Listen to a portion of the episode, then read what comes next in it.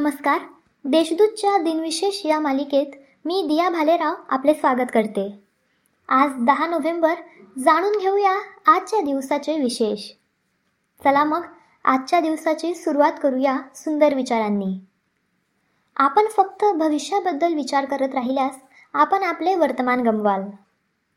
प्रतापगडाची लढाई ही महाराष्ट्राच्या इतिहासातील एक महत्त्वाची लढाई आहे. ही महाराष्ट्राच्या इतिहासातील सर्वात रोमांचक घटना मानली जाते. शिवाजी महाराजांनी अफजल खानाच्या रूपाने आलेले स्वराज्यावरील संकट अफजल खानाचा वध करून दहा नोव्हेंबर सोळाशे एकोणसाठ रोजी परतून लावले. आदिलशाही सेनेसाठी हा जबरदस्त पराभव होता. अफजल खानाचा वध ही संपूर्ण आदिलशाहीसाठी मोठी घटना होती.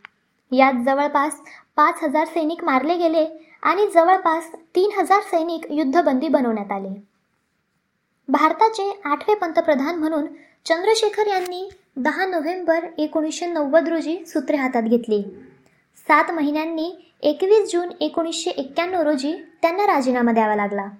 त्यांच्या कार्यकाळात जागतिक बँकेने भारतास आर्थिक मदत बंद केली. कर्जाची परतफेड चुकू नये म्हणून चंद्रशेखर यांनी सोने गहाण ठेवण्यास परवानगी दिली होती.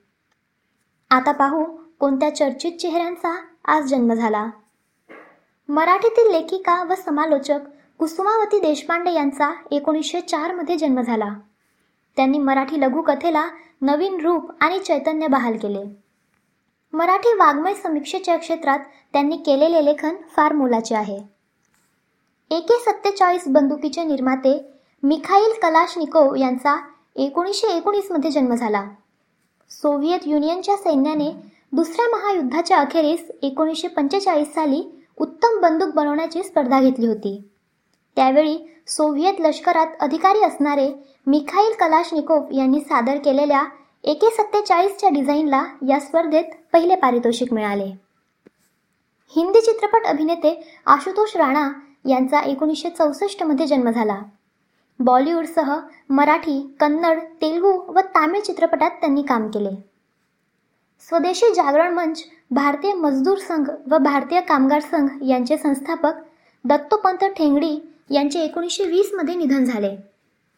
मराठी लेखक संत साहित्य अभ्यासक लक्ष्मण रामचंद्र पांगारकर यांचे एकोणीसशे एक्केचाळीसमध्ये निधन झाले.